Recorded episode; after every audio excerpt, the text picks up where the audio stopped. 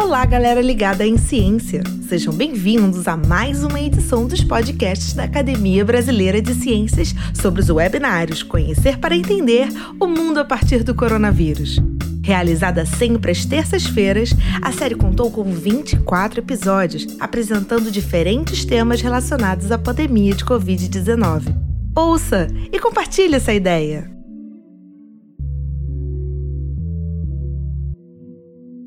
Boa tarde, obrigado pela presença. Esse é mais um evento da série O Mundo a partir do coronavírus, série de webinários da Academia Brasileira de Ciências. Essa é a nona edição do nosso webinário e vai versar sobre modelos computacionais e isolamento social, em particular sobre o monitoramento dessa pandemia.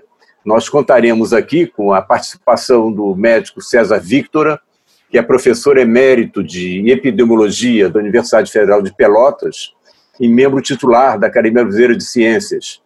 A participação também do físico Marcelo Gomes, que é pesquisador em saúde pública do grupo de métodos analíticos em vigilância epidemiológica da Fiocruz. E do médico Cláudio José Struchner, que é professor adjunto da Universidade do Estado do Rio de Janeiro e professor titular da Escola de Matemática Aplicada da Fundação Getúlio Vargas. Então, sem mais uh, delongas, né, eu vou passar a palavra para o, o César Victor, então, que fará a primeira palestra. Ah, devo dizer também que estou aqui acompanhado da vice-presidente da Academia Brasileira de Ciências, Helena Nader, que me substituirá a qualquer momento uh, em caso de pane uh, da, da, internet, daqui de onde eu falo, ou então uh, em caso de, de, de, de necessidade para esclarecer alguma questão, fazer perguntas, comentários, etc. Então, vamos lá, vamos começar a debater esse tema que é muito importante, certamente, nos dias de hoje. Um tema muito atual e fundamental para que possamos tomar decisões, acompanhar essa pandemia e tomar decisões com relação a políticas públicas. Vamos lá, César Victor. Obrigado por aceitar esse, essa missão. Eu vou falar um pouco sobre os dados que são necessários para que os nossos modelos matemáticos possam realmente prever o que vai acontecer.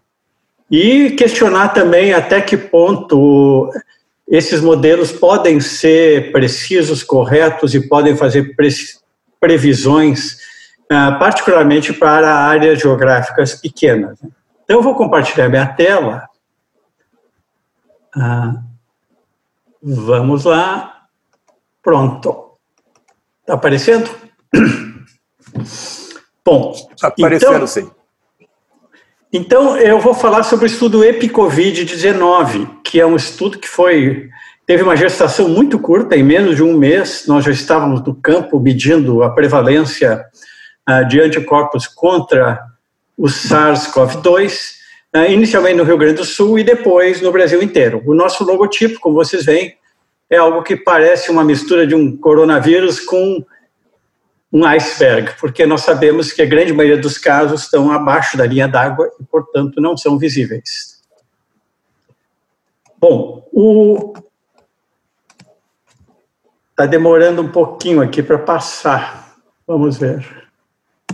Agora sim.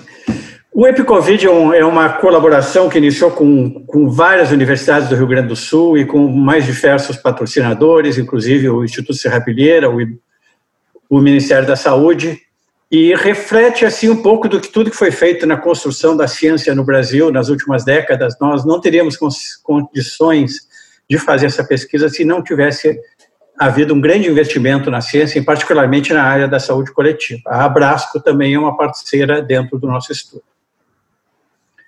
O epidemiologista é alguém que sai a campo, né? O nosso laboratório é a população.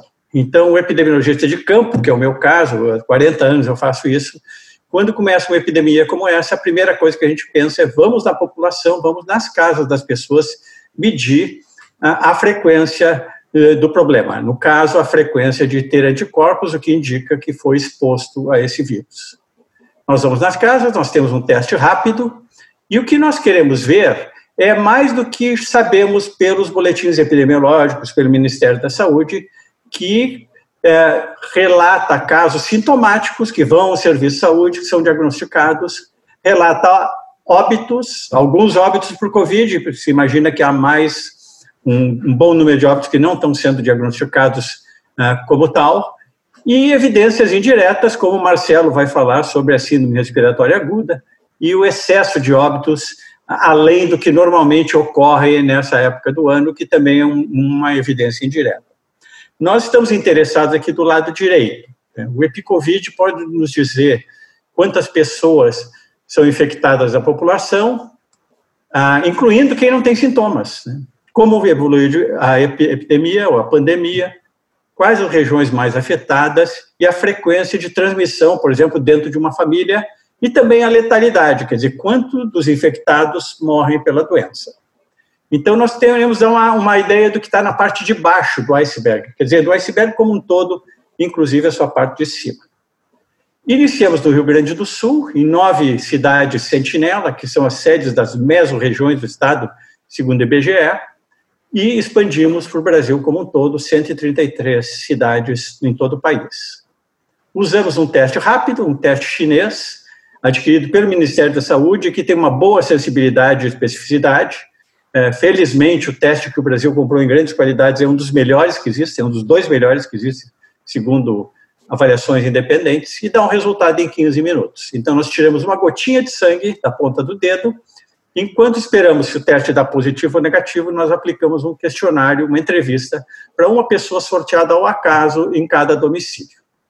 Ah, nosso primeiro estudo do Rio Grande do Sul já está disponível no, no MedArchive, foi aceito na Nature Medicine, e ele mostrou que aqui no Rio Grande do Sul nós já fizemos quatro ondas. A cada duas semanas a gente faz um estudo novo, cada estudo com cerca de 4.500 pessoas.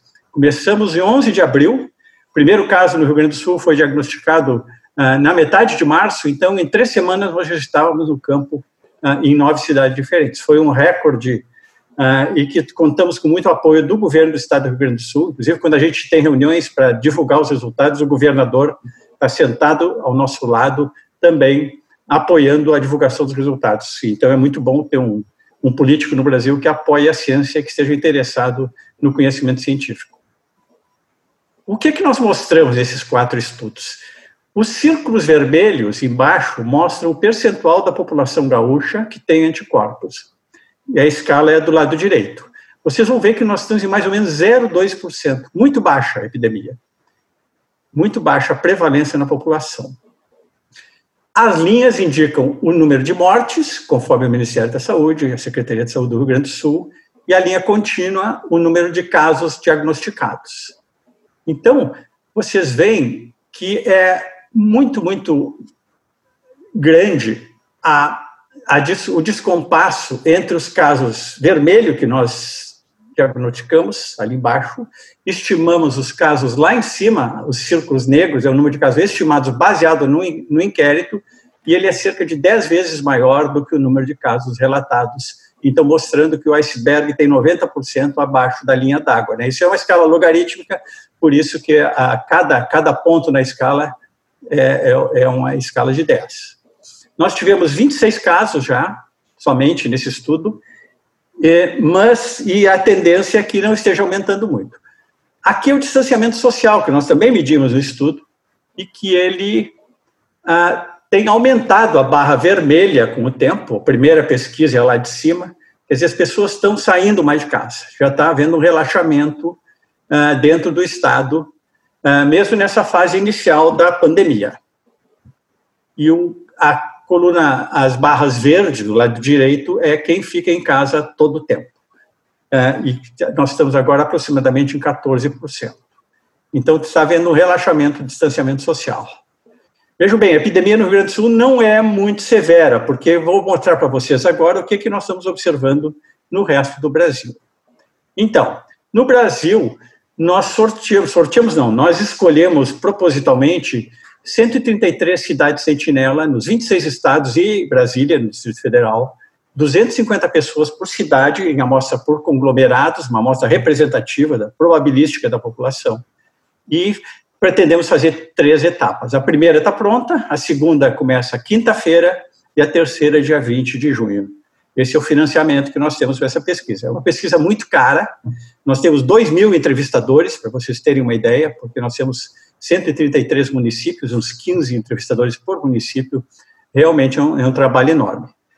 Bom, uh, o que nos mais nos surpreendeu foi essa manchete aqui. Nós começamos o estudo e tivemos um problema enorme com polícia, com médicos locais, com secretarias municipais de saúde. O, o Ministério da Saúde, embora esteja patrocinando a nossa pesquisa, uh, falhou em comunicar para as secretarias municipais que o estudo ia acontecer. E nós, nós chegamos no município uh, com a impressão que seríamos recebidos de, de mãos abertas e braços abertos, porque é um, é um estudo tão importante, né? E foi em 20 municípios, os nossos entrevistadores foram presos, foram para a cadeia, e em 10 municípios a polícia destruiu os nossos testes.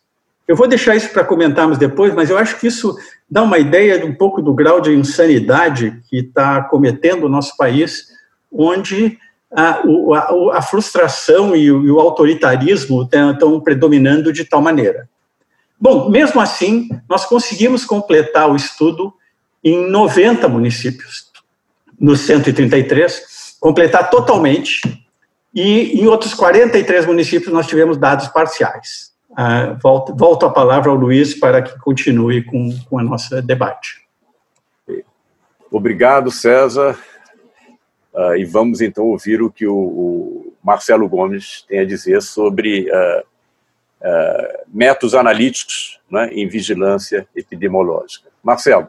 Boa tarde, é, muito obrigado pelo, pelo convite, é um prazer estar, estar participando desse webinário, né, é, e acompanhado aí de, de, de, pessoas que estão no mais alto nível é, científico do, do, país, é, um, é uma honra muito grande é, para mim.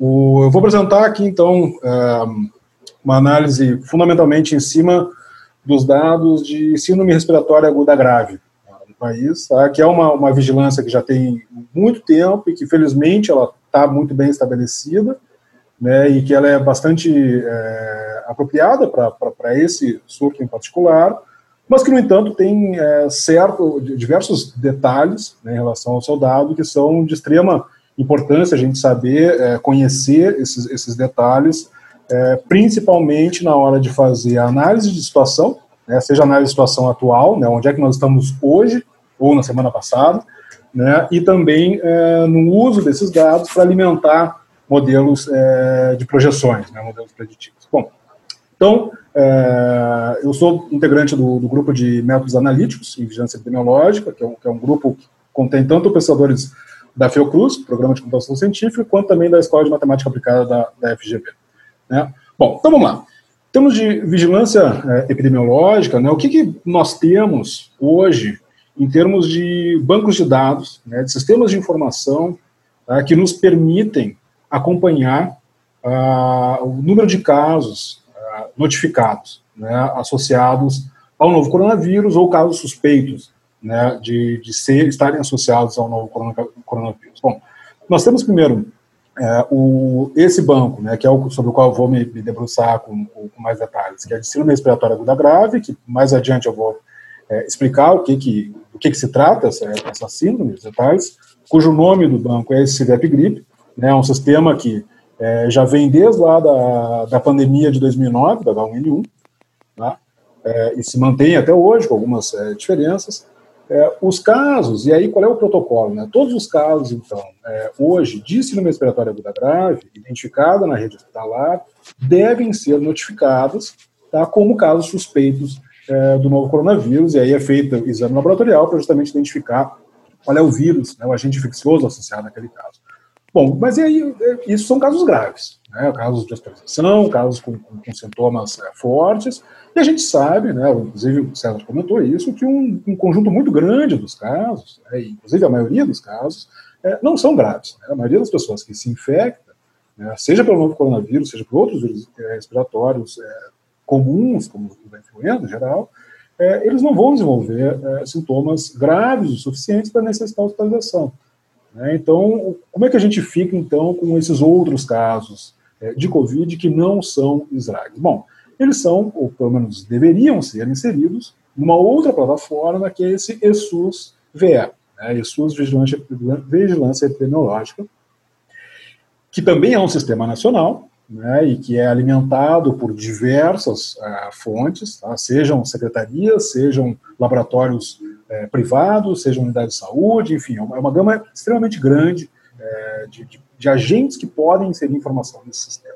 Aí, finalmente, tem as planilhas estaduais e municipais das próprias secretarias de saúde dessas localidades.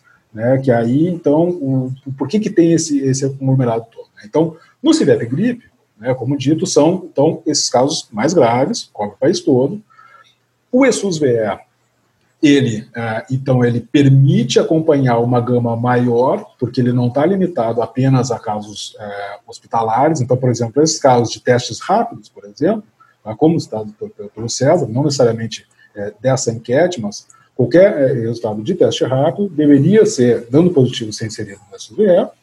E é, só que como existe então uma, uma gama muito grande de agentes inserindo informação nesse sistema, ele hoje conta com uma multiplicidade de casos associados ao mesmo indivíduo. Né? Então, casos duplicados, triplicados, quadruplicados, o que é um problema seríssimo do ponto de vista de gestão da informação. Né? Então, por isso que finalmente tem essas planilhas locais que trabalham justamente esse dado é, consolidado localmente. Né? Obviamente, isso tudo gera, é, por si só, é, uma dificuldade em termos de análise de situação. Né? E, finalmente, temos o, painel Coronavírus, né, que é a plataforma do governo federal, que tenta justamente é, apresentar os dados dessas diversas fontes. Né? Que, quem é esse tal de síndrome respiratória aguda grave? Né? São, é, bom, esse sistema, como dito, ele foi estabelecido lá em 2009, Tá? Atualmente, ele é de notificação compulsória, ou seja, todos os casos é, atendidos na rede hospitalar que atendem aos critérios associados à síndrome respiratória aguda grave é, deveriam ser notificados. Né? E, e esses critérios, ah, quais são? São critérios sintomáticos, né? o que a gente chama de uma vigilância sindrômica. Né? Que, por que sindrome? Ela, então, ela é mais sensível, porque ela permite identificar é, é, um conjunto maior de indivíduos, mesmo antes de ter o resultado do exame laboratorial, então isso dá agilidade nesse processo. Por outro lado, obviamente, ela perde em especificidade, porque uma vez que a gente abre o leque em função de sintomas, obviamente nós podemos ter é, casos associados a diversos vírus né, e a, a diversos agentes infecciosos apresentando o mesmo sintoma. Né. Foi entre final de março e começo de abril, nota que deu uma desacelerada, né, esse, esse número de novos casos. Isso, tá, se a gente lembrar que justamente em março foi quando a gente começou a, a, a ter uma grande adesão ao distanciamento social, a gente vê que nessa curva aí de novos casos é, tem essa desaceleração. Como o César comentou no, nos dados é, dele em relação ao Rio Grande do Sul, que é, é, paulatinamente diversos estados vêm reportando uma diminuição nessa adesão ao distanciamento social, isso pode justamente estar associado a essa retomada no crescimento acelerado que a gente vê depois ali da semana 15 em diante, né? Porque é justamente isso, o que a gente faz ou deixa de fazer em termos de distanciamento social tem um impacto direto na geração de novos casos, quando a gente ainda está nessa fase é, ascendente, né, com vírus é, circulando na nossa população. Então, para ter uma ideia, nós temos aqui, então, é, isso aqui é um gráfico apresentando para cada região é, quantos dias leva justamente entre a data de primeiros sintomas tá, de cada indivíduo notificado e quando ela foi de fato inserida no banco de dados. A gente vê que, é, para a maioria das regiões, isso leva é, pelo menos 10 dias, né, podendo um quarto deles levando inclusive mais de 15 dias. Né, então demora muito essa, essa inserção. Tá, e isso, obviamente, tem um impacto direto nessa na capacidade de fazer estimativa, né, porque aqui um, uma análise aqui de, de projeção num, num local é, específico, tá, em que se a gente fizesse um ajuste de uma curva de modelo epidemiológico, levando em conta o limite inferior da estimativa, tá, da, de casos recentes, a gente teria uma projeção aí hipotética de um, de um pico com uma demanda de 5 mil leitos, né, é, simultaneamente sendo utilizados, é, e se a gente leva em conta o intervalo superior, o intervalo de confiança superior daquela estimativa, a demanda no pico seria de mais de 7 mil indivíduos necessitando um leito é, ao mesmo tempo, ou seja, isso muda drasticamente é, o cenário. Né? E aí imagina se a gente não utiliza essa estimativa, né? a gente teria essa projeção já de, é, de término, de encerramento do, do, do, do surto, né? e que, que, claramente não é ainda a situação. É, a gente tem ainda uma série de outros, é, outras oportunidades associadas, então, por exemplo, em termos de exame laboratorial, ainda tem a data da coleta, quando é que foi feito o exame, quando é que o resultado desse exame entra no sistema, tudo isso também compete para a demora nessa informação dos casos é, positivos. Né, eu vou dar uma acelerada aqui, porque eu estou chegando perto do, do, do, fim do meu tempo. É, e esse questão, essa questão da demora tá, entre o evento da infecção para os casos de síndrome respiratória aguda grave e a coleta do exame, tá, isso leva a uma probabilidade, a uma taxa muito alta de casos negativos quando a gente faz o exame do PCR. Então, notem aqui em laranja, é, para cada, é, para cada faixa etária, nós vemos que a maioria dos casos, diversas faixas etárias, é, teve resultado não detectável. Tá? É, para aquelas que têm um resultado positivo, a gente vê que a imensa maioria foi associada ao novo coronavírus. Tá? Então, aqui a gente tem para o Brasil todo, né, esse recorte, a gente vê que, é, principalmente de 20 anos para cima, está claramente dominado pelo novo coronavírus.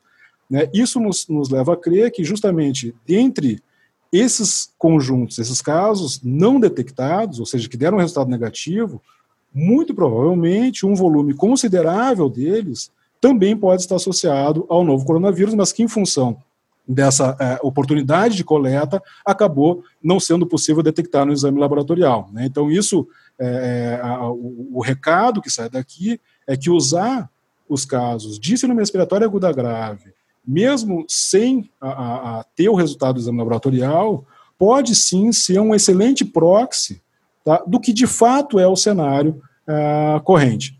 Né? É, e aí, para fechar, tá, eu apresento aqui o, qual é o cenário atual tá, de síndrome respiratória aguda grave em cada uma das regiões do país, e nós vemos que, nitidamente, na imensa maioria, nós ainda estamos em fase de ascensão, tá?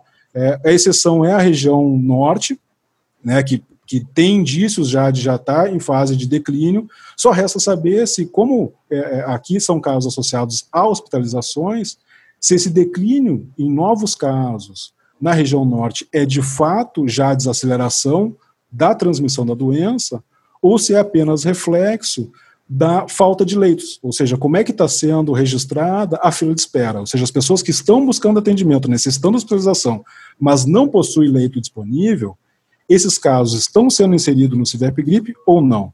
Porque se eles não estiverem inseridos, vai levar a essa queda de novos casos, né, e isso pode ter um impacto muito grande na nossa capacidade é, de análise de situação corrente. Né, isso a gente tem que é, ficar muito atento em relação a, a, a, esse ponto. Então, com isso, eu encerro, já passei o meu, meu, meu tempo aqui. É, gostaria só de destacar que é, todos esses resultados é, é, são resu é, resultado de, de, uma parceria com diversos pesquisadores da, da, do nosso grupo de pesquisa. Tá? Nós produzimos uma série de relatórios associados à análise de situação, tá? que, em função dos 15 minutos aqui, eu não, não incluí, mas que podem ser acessados através desses links. Tá? É, alguns deles, inclusive, associados à questão do impacto é, da adesão ou não a, a, a, ao distanciamento social no efeito de interiorização da Covid. Né? A gente mostra, por exemplo, que é, é, uma alta adesão, é, justamente ela ajuda não só no próprio município onde essa adesão está ocorrendo, mas também é, dando mais tempo para a vizinhança né, se preparar, porque ela retarda essa interiorização. Tá? Então, muito obrigado pela, pela oportunidade. Tá? E aí, com isso, eu, eu encerro. Passo a palavra agora pro, de volta para o Luiz. Obrigado, Marcelo. Então, vou passar agora a palavra para o Cláudio José Strussner. Vamos lá, Cláudio. Bom, é, eu inicio agradecendo o convite e expressando também o, o grande prazer que é compartilhar essa é, palestra junto com o, o Marcelo né, e o, o César Victor. É, Uh, o plano que eu tenho né, para a minha apresentação é, é, oferecer um panorama de modelagem É, essa modelagem ela teve uma característica especial, né, que é uma modelagem que acontece em tempo real, é, tentando responder perguntas que vão surgindo a cada instante. É, o momento de tomada da decisão de embarcar nesse numa estratégia de distanciamento também se mostrava claramente importante, né, com as, as primeiras modelagens, mostrando que o atraso de um dia nessa decisão significaria né, trajetórias de evolução bastante distintas. Né? Então, tentando dar um panorama né, um pouco mais geral desses, é, desses é, modelos, dessas, é, dessas metodologias, dessas abordagens distintas, a, a gente tem inicialmente uma família né, de variantes do SEIR, de suscetíveis, expostos, infectados e recuperados, é, o modelo do Imperial é um exemplo. A gente tem modelos baseados em agente e eu vou fazer a, a estreia né, é, nacional do, de um modelo que vem sendo desenvolvido pelo, é, é, pelo grupo da Universidade de São Carlos e o IMPA e outras instituições, né, liderados pelo é, Tiago Pereira, é, o Guilherme Gebert e o é, Dan Marquezin, do, do IMPA. Eu vou falar mais um pouco sobre esse modelo mais adiante. Tem os modelos baseados em ajustes de curva, que é esse do Instituto de Mensuração né, da Saúde, que é apresentado. E todos esses modelos eles também precisam lidar com é, a diversidade de fontes de dados, alguns né, então, é, dados como, por exemplo, dados populacionais. Então, eu agradeço uh, o convite, a oportunidade muito obrigado, Cláudio. Uh, as três apresentações foram fantásticas. Muito obrigado a vocês. Bom, então, né, nós vamos então agora passar para comentários entre vocês. Sobre a Amazônia, olha, nós ficamos tão surpresos contra, como qualquer outra pessoa. Nós estávamos tendo notícia de que estava aumentando, né, que tinha casos em Manaus, mas, mas o Rio, São Paulo, Fortaleza, Recife recebem muito mais atenção. Né?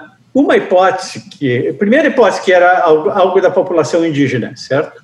Então, quando a gente olha é, dentro da Amazônia, o indígena tem duas e meia vezes mais a prevalência do que o branco.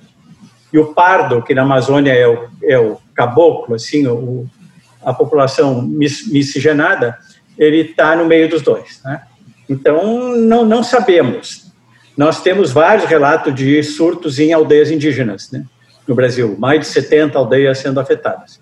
É, então, essa, essa seria uma primeira hipótese. A segunda hipótese, que eu acho que é até mais provável, é que Manaus tem grande intercâmbio com a China por causa da Zona Franca. Né? Tem muitas. É, o, surto em Manaus parece que começou bem, bem precoce. E as grandes viagens de barco, essas seis cidades que eu mostrei para vocês, a única que tem uma ligação por terra boa é, Belém para Castanhal, que são 67 quilômetros. Todas as outras, ah, o trânsito é por barcos. E vocês que já conhecem, estiveram na Amazônia, já viram aqueles barcos super lotados, em viagem de 8 horas, de 10 horas, de Manaus até Fé são 36. Ah, de, de, de Belém para Breve são 8 horas. Aqueles barcos super lotados com redes, né? o pessoal todo ali naquele. É, é um lugar ideal para um spreader, para um super spreader ali, é, contaminar uma cidade inteira, né? Sem falar que o sistema de saúde em muitas cidades lá do Amazonas é muito precário, deve ter demorado a diagnosticar os primeiros casos e permitiu, então, que a doença se espalhasse na população. Né? Como eu falei, nós estamos voltando a campo quinta-feira. Uh, semana que vem vamos ter mais resultados. Vamos ver o que está acontecendo na cidade e ajudar os modelos do Cláudio. Por, aliás, o Cláudio é coautor das nossas pesquisas, tem nos apoiado muito uh, em ajudar a interpretar os resultados uh, dos inquéritos populacionais. Um, um, um, ponto interessante tocar aí também, que, que, vai um pouco no que o César colocou, que é essa questão da, da, das heterogeneidades em relação à capacidade de adesão às medidas de isolamento em cada localidade, que é extremamente heterogêneo no nosso país. Quer dizer, nós temos é, diversas localidades em que a gente tem uma população, um grupo considerável da população que tem uma capacidade maior de aderir por conta própria, por suas características laborais, ao, ao distanciamento social, e outras que não. Né? E, e no caso do, Rio de Janeiro e São Paulo, por exemplo, né, que começou muito na classe é, mais alta, que em geral tem uma capacidade maior de aderir, isso talvez possa ter é, dado, digamos, em relação à, à, região, ao entorno de Manaus, é, essa, essa freada né, no, no, início desse processo, talvez em Manaus não tenha sido possível em função dessas características da população local, em termos de, de características laborais, né, porque isso, o, o, quanto a gente consegue manter de percentual da população aderindo ou não a isolamento, ele tem um impacto direto justamente nessa velocidade de propagação. É, a minha pergunta tem a ver com uh, se os nossos palestrantes teriam alguma explicação para o que está se observando é, na Índia e em outras regiões e metrópoles é, de áreas de países de regiões tropicais, subtropicais, onde existe grande aglomeração de pessoas e, e a, a letalidade da Covid-19 continua muito baixa. Se teria a ver com questões climáticas, se a transmissão da carga viral é, é, no ar, ao ar livre, nessas regiões, é, é, tem a ver com, com a baixa letalidade. E, e também uma possível explicação para a, a, região amazônica nossa, se a umidade no ar é, é, tem a, teria a ver também com a facilitação da transmissão viral, da carga viral. Essa é a minha pergunta. E em relação às epidemias né, é, em outras é, em outros países. E o relacionamento disso com o clima, é, é difícil também, obviamente, é, separar né, é, essas, é, esses padrões que se observam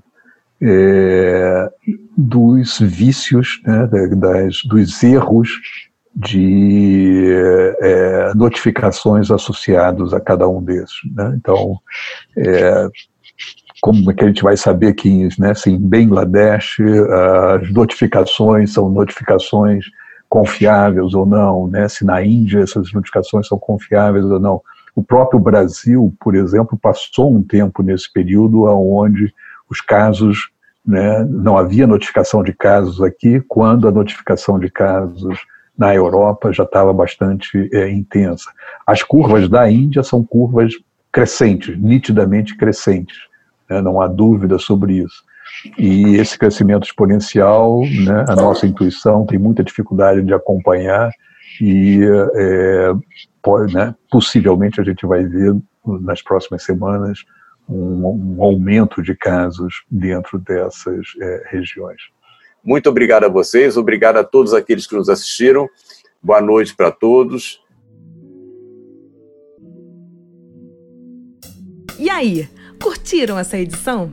Confiram a íntegra desse episódio no nosso canal no YouTube. Para saberem tudo sobre a Academia Brasileira de Ciências, acessem www.abc.org.br. A série de webinários Conhecer para Entender o Mundo a Partir do Coronavírus foi organizada pela ABC com o apoio da CAPES e dos membros institucionais FAPEMIG, FAPERJ, FONCAP, FCW, IMPA e MCTI.